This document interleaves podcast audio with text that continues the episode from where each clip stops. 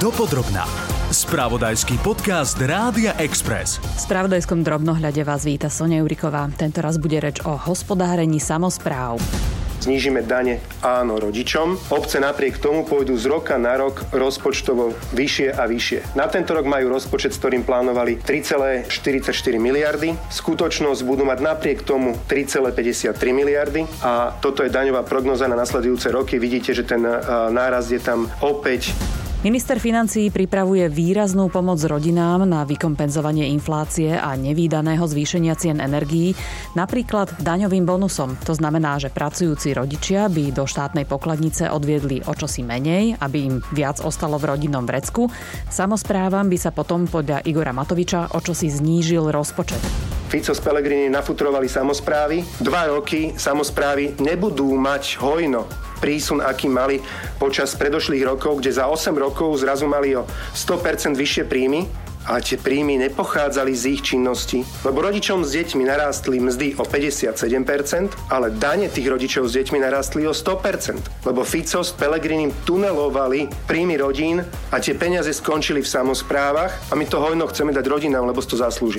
Líder opozičnej strany Smer SD s tým nesúhlasí. Robert Fico tvrdí, že ľudia by na to nakoniec doplatili zhoršením kvality života v mestách a v obciach. To je nejaký sen pána Matoviča, že chce zobrať samozprávam 620 miliónov eur a pritom si vôbec neuvedomuje, že v takomto prípade tlačí starostov, primátorov do krokov, ktoré by v podstate znamenali zvyšovanie miestnych daní. No a kritikov nešetril ani minister hospodárstva a šéf liberálov Richard Sulík.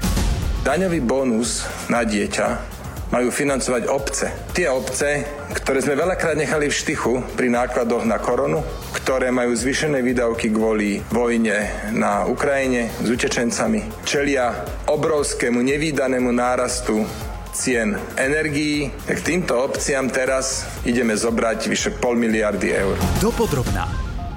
Kde je teda pravda? Majú samozprávy plné vrecká peňazí? To dokážeme posúdiť vtedy, ak budeme mať prehľad o ich hospodárení. Čiže prvá otázka, ako sú na tom s transparentnosťou? Pýtam sa riaditeľa Transparency International Michala Piška. Tieto naše rebríčky transparentnosti aj žúb, aj miest robíme už od roku 2010. Práve tento týždeň sme predstavili už šiestý rebríček samozprávnych krajov. A my sa pozrieme vlastne na 135 indikátorov v 11 oblastiach, od prístupu k informáciám, cez to, či sa snažia zapájať ľudí do rozhodovania, čo všetko sa dá zistiť o, o ich verejných obstarávaniach, o príjmaní zamestnancov, o dotáciách, ktoré udelujú.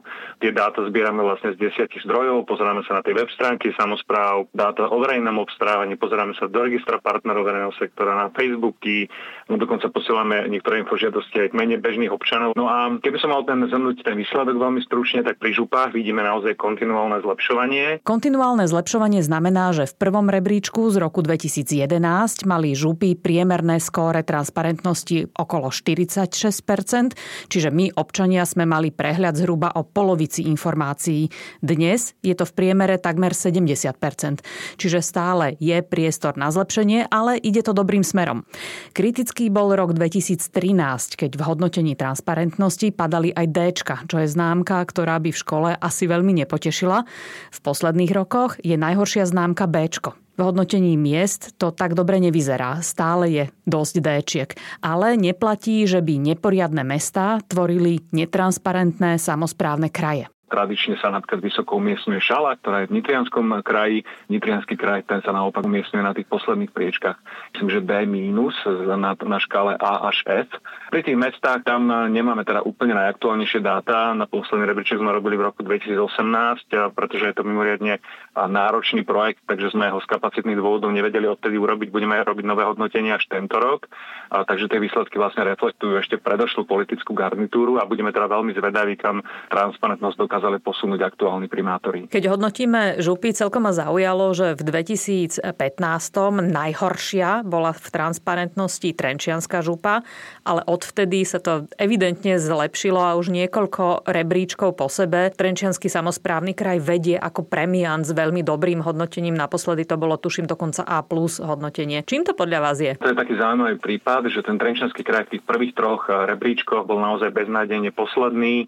Potom sa tam v roku 2013 zmenil župán. Pri tých krajoch aj pri tých mestách je najdôležitejší taký ten tón z hora. Niekedy môže veľa zmeniť už aj jeden úradník, ktorý naozaj má podporu a vidíme to napríklad aj v tom prípade Trenčína, že tam si to dali teraz za svoju prioritu a potom eh, roku 2017 dokázali vystrojiť z posledného miesta postupne na to prvé a tam sa umiestnili už vlastne v troch posledných rebríčkoch. Mm. Toto sa týka napríklad aj Bratislavskej župy, ktorá pôvodne bola trojkár, by som to povedala, v tých školských známkach a od 2020. zlepšila sa v transparentnosti sú takí chronickí lajdáci, pre ktorých je z nejakého dôvodu mimoriadne ťažké zverejňovať informácie o svojom hospodárení? Áno, pre tých župách to bolo zaujímavé, pretože naozaj tie posledné voľby znamenali v župách celkom zemetrasenie. Tam sa vymenilo až 6 z 8 županov tí naozaj sa vyhraňovali voči tým svojim predchodcom a práve aj pri týchto témach transparentnosti plnili tieto svoje sluby a začali komunikovať transparentnejšie, aj keď teraz som spomínal, že stále tam sú rezervy, či už pri bansko kraji, kde vystriedal Mariana Kotlebu súčasný župan Jan Lunter, to vidíme v Košickom kraji, vidíme to aj v tom Bratislavskom kraji. A možno v Nitre naopak, to už je skôr môj dohad, ale tam možno chýba trošku taká motivácia, pretože tam ten župan je v podstate úplne od začiatku, odkedy samozprávne kraje vznikli od roku 2001. Je na čele Nitrianskej župy Milan Belica. A podľa všetkého tí obyvateľia, alebo teda verejnosť nedokáže vyvinúť nejaký tlak, alebo im možno na tom nezáleží, aby vedeli, ako ich župan hospodári s peniazmi. Ja by som skôr možno povedal, že to na príklade miest. Keď sme sa na to pozerali po tých voľbách 2018, tak až 85% primátorov, ktorí sa rozhodli znovu kandidovať, tak úspeli. Na jednej strane to môže byť taká interpretácia, že tak asi sú ľudia so, s drejou väčšinou primátorov primátorov starostov spokojní. Ale druhá taká interpretácia, ktorá je, nebezpe- ktorá je ako keby povážlivejšia, je to, že práve tí primátori starostovia môžu do istej miery zneužívať možnosti, ktoré vyplývajú v súvislosti s výkonom ich funkcie. Takým prípadom sú napríklad radničné noviny, to platí aj v župách, aj v mestách. Tie noviny vydávané za verejné zdroje radnicami alebo župnými úradmi sú pomerne drahé, sú pekné, ale v skutočnosti v podstate prezentujú len oficiálne videnie radnice, nedávajú priestor žiadnym iným pohľadom, názorom, nediskutuje sa v nich o problémoch v tom kraji alebo v tom meste. Niekedy sa tam objavujú dokonca útoky na protikandidátov alebo kritikov. A naozaj tá verejná kontrola je dôležitá, lebo je pomerne ľahké tú funkciu aj zneužívať. A určite to platí aj v prípade sociálnych sietí. Sledujete Áno. aj toto napríklad? Áno, práve nedávno sme zverejnili taký blog, pretože tým radničným a župným novinám sa venujeme až dlhodobo. To je taký projekt, ktorý naozaj má veľmi prepracovanú metodiku. A v tej nedávnej analýze, ktoré sme zverejnili, tak naozaj sa ukazuje to, že dochádza vlastne aj k zneužívaniu verejných zdrojov. Ale pozrime sa ešte viacej na tie obce a mestá, ktoré sú takým príkladom transparentnosti a naozaj by ste ich dali za pozitívny vzor. Trošku ťažšie sa to zatiaľ komunikuje, pretože máme ten posledný rebríček z roku 2018, ale taká nejaká vizitka týchto aktuálnych vedení sa ukáže až v tom najnovšom rebríčku. Ale ak teda mám spomenúť, tak napríklad sa najlepšie umiestnili mesta alebo mestské časti ako Vranov, Natoplov, Bratislava, Nové mesto, Rožňava, Hlohovec, Partizánske. To boli také prípady tých transparentnejších samozpráv. Naopak na tom opačnom spektre boli napríklad Veľké Kapušany, Šúrany, posledné Humenné.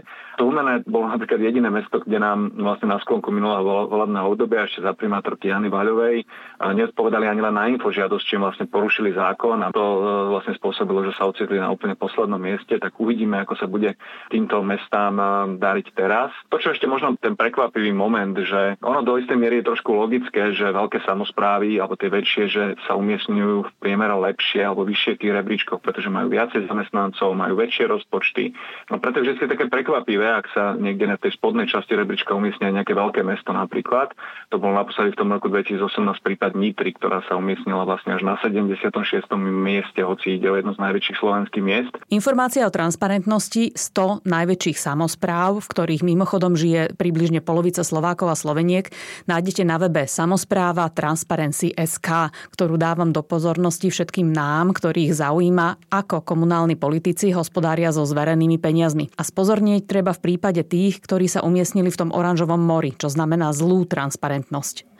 So zverejňovaním akých informácií majú mesta a župy najväčšie problémy? Opäť sa pýta Michala Piška. Najslabšie z tých oblastí vychádzajú predaja prenájom majetku, koho vyberali a prečo pri tom predaje majetku a podobne. Často sú, nie, nie sú riešené konflikty záujmov, ku ktorým môže dokázať samozpráva. Nemajú prijaté etické štandardy. Povedzme oblasť dotácií, tá je zaujímavá, že vlastne tí poslanci sú tí, ktorí ako keby osvietene rozhodujú, že komu pridelia dotácie bez toho, aby tam boli nejaké presne dané kritéria a napríklad na kvalitu zverejňovania zmluv. Hej. Pretože tam práve vidíte najviac, ako samozpráva hospodári, komu vlastne dáva zákazky, za akých okolností a podobne.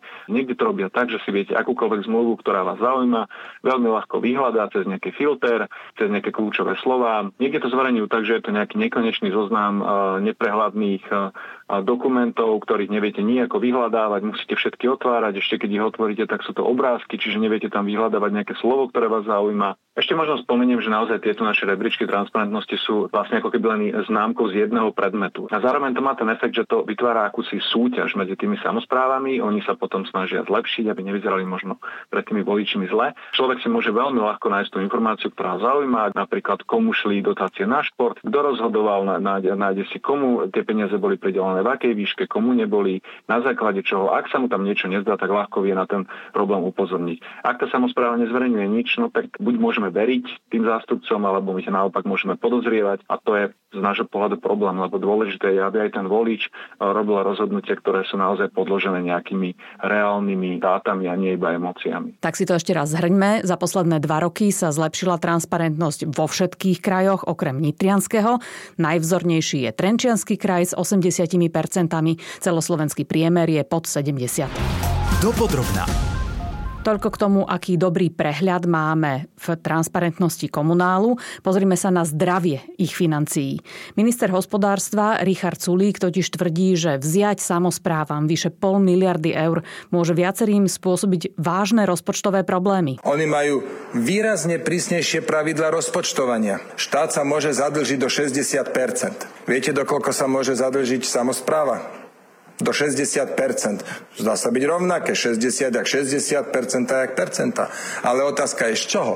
Štát sa môže zadlžiť do 60% HDP to je suma všetkých tovarov a služieb, ktorú všetci obyvateľia a všetky firmy na Slovensku za jeden rok vyrobia. Tak do takýchto 60%, to, to je samozrejme obrovská suma, vyše 100 miliard eur, tak do 60% z tej sumy sa môže zadlžiť štát. Samozpráva iba do svojich vlastných príjmov, čo má. Tam je diametrálny, ale obrovský rozdiel, ako veľmi sa vie zadlžiť štát a ako málo samozpráva, aj keď je tam 60 a 60. A teraz zrazu príde Igor Matovič a zoberie pol miliardy. Viete, ako sa ťažko rozpočtuje a funguje, keď pri veľmi nízkom možnom zadlžení vám zrazu zoberú významnú časť vašich príjmov. Takto sa predsa nedá riadiť krajina. Podľa Mateja Tunegu z Inštitútu pre ekonomické a sociálne reformy sa do finančných ťažkostí môže dostať zhruba stovka miest a obcí. O chvíľu o tom povie viac. Pripomeniem, že k slovu sa dostanú aj dvaja primátori z mesta s druhým najhorším hospodárením spomedzi 141 miest podľa hodnotenia Ineko, a to primátor Levoče Miroslav Vilkovský a z Mijavy, ktorá sa umiestnila na úplne poslednom mieste, primátor Pavel Halabrín. Celkom celkom presný rebríček finančného zdravia samozpráv urobilo Ineko naposledy za rok 2020. Podrobnosti má Matej Tunega z Ineko. Ku koncu minulého roka 46 zo zhruba 2900 samozpráv bolo nad 60 percentným limitom ďalších 53 malo dlh medzi 50 a 60 percentami.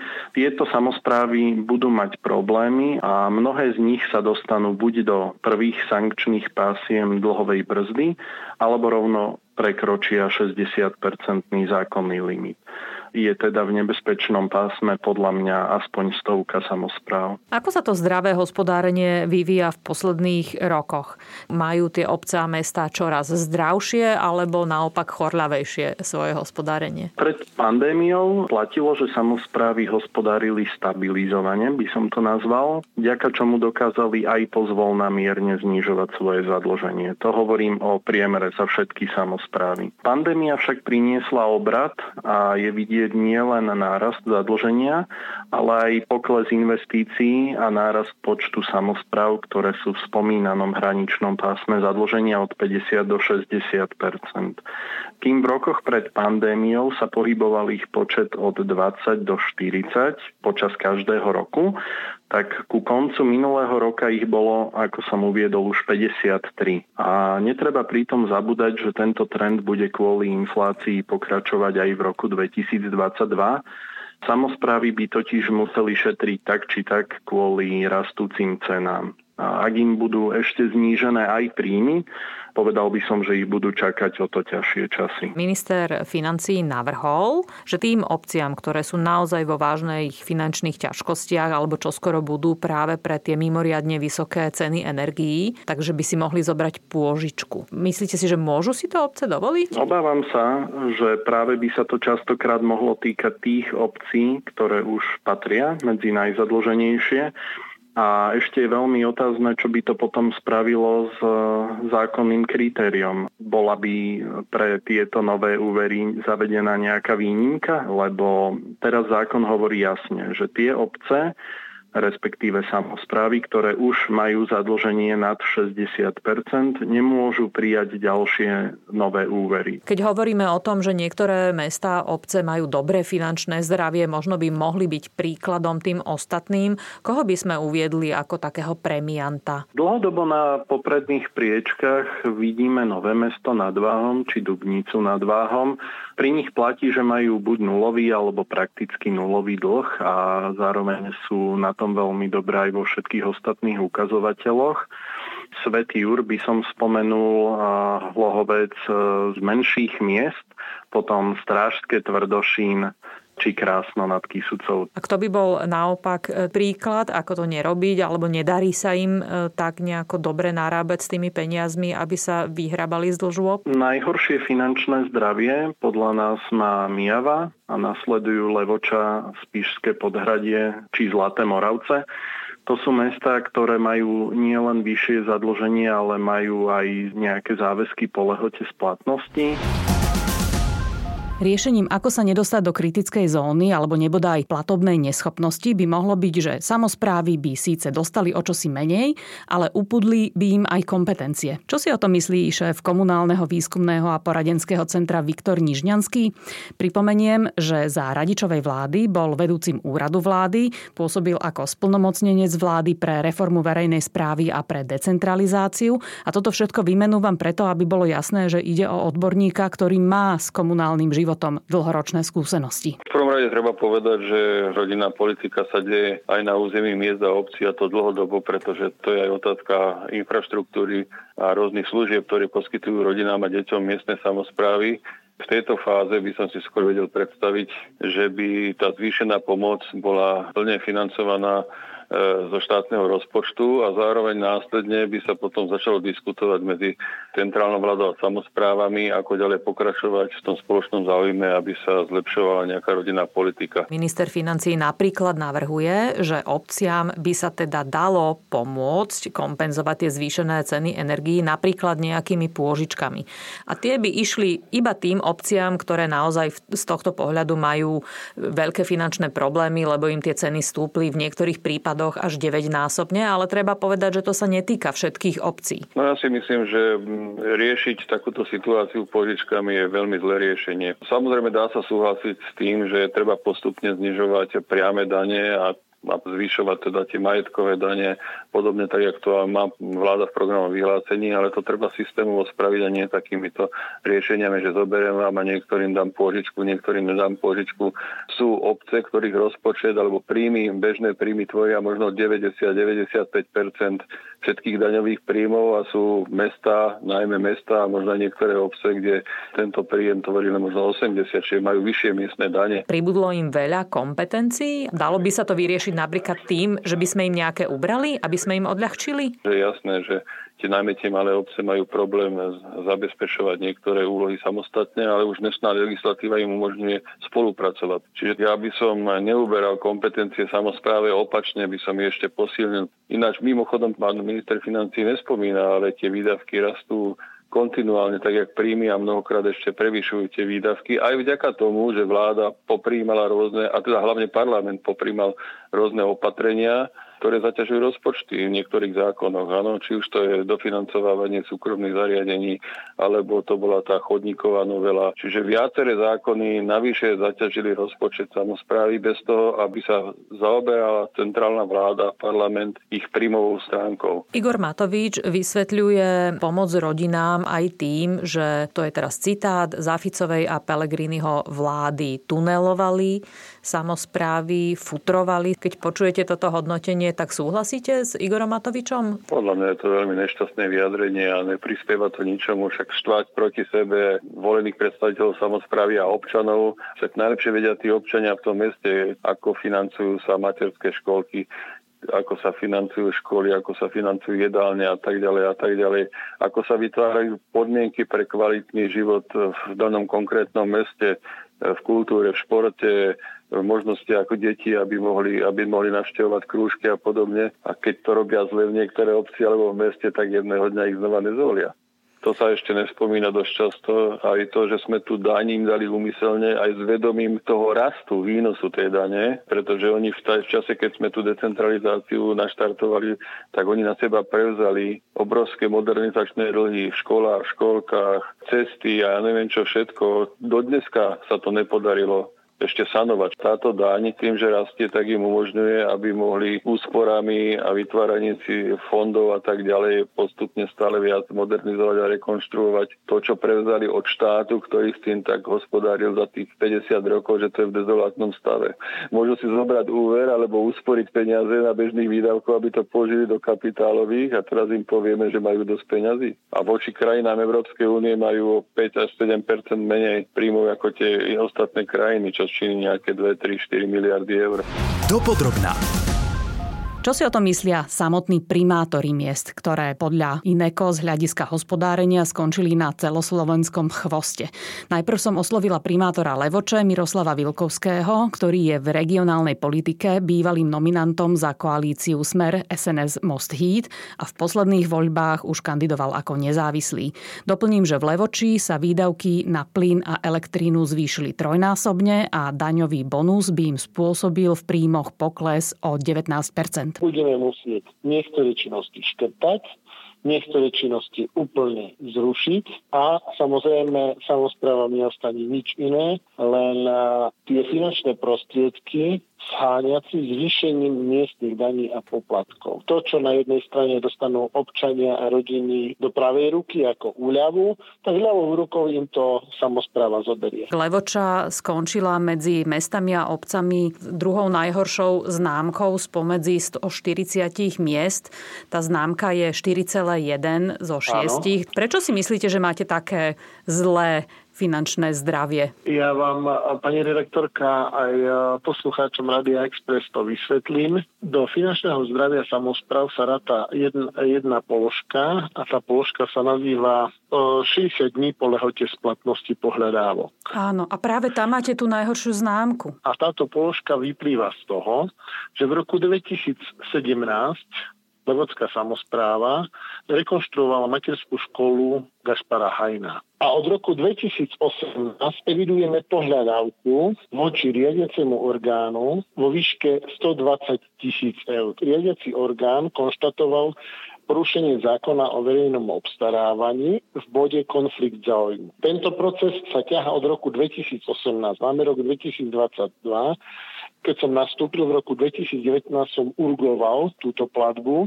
Žiaľ, Slovenská inovačná energetická agentúra poťažmo ministerstvo hospodárstva a na druhej strane centrifikačný orgán ministerstva financií sa nevidia dohodnúť, či máme na túto platbu tých 120 tisíc eur nárok alebo nie.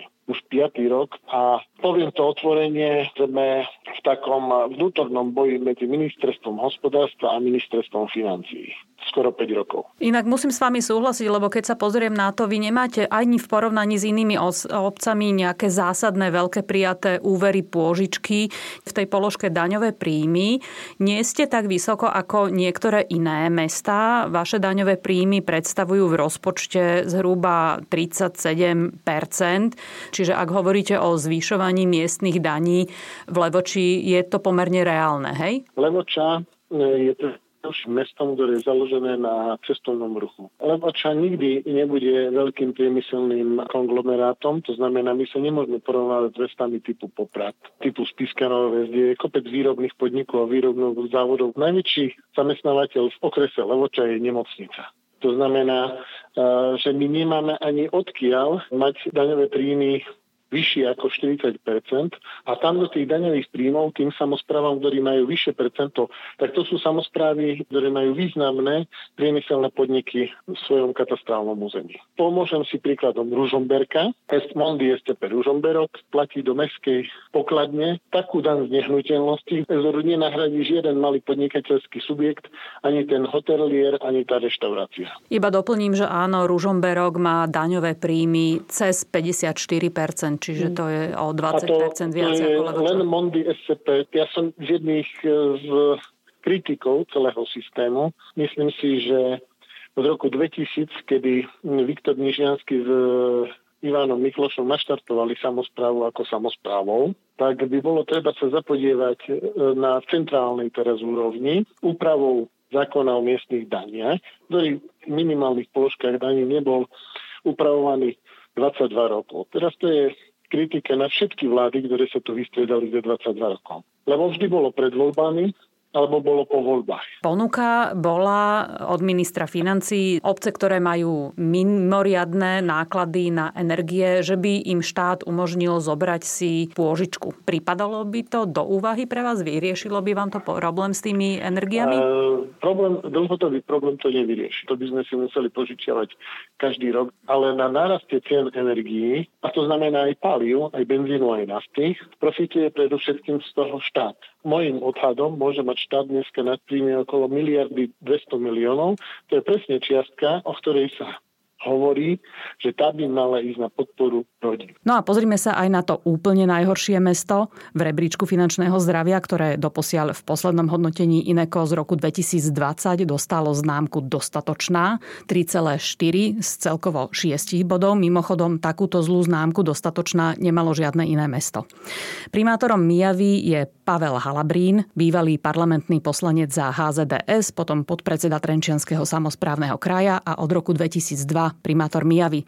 Pavel Halabrín unisono s primátorom Levoče tvrdí, že pomoc rodinám by mal štát financovať z daňového nadpríjmu. Nás furt dávali ako najviac zadlžené mesto. Zabudli k tomu napísať, že z hľadiska investícií na jedného obyvateľa do rekonštrukcií, modernizácie a výstavby sme mali najväčšie číslo, s čím boli samozrejme spojené aj tie dlhy a záväzky, ktoré vyplývali z úverov a z projektových peňazí tie peniaze sa neprejedli, tie sa investovali práve do toho, aby tie rodiny a ženy s deťmi sa tu v meste mali dobre. Čiže teraz, keby sme sa na to pozreli naozaj za tie roky 2021 a 2022, ten prehľad ešte nie je spracovaný, čiže už by to vychádzalo lepšie? Určite je to lepšie, pretože sme čas tých záväzkov už dávno posplácali. Dneska máme zrekonštruované všetky školy, škôlky, sociálne zariadenia, všetko je zmodernizované, e, zateplené, kde dneska nám to pomáha pri úspore energii. To znamená, že ak ak vám ubudne v prípade e, daňového bonusu, ktorý by prešiel parlamentom,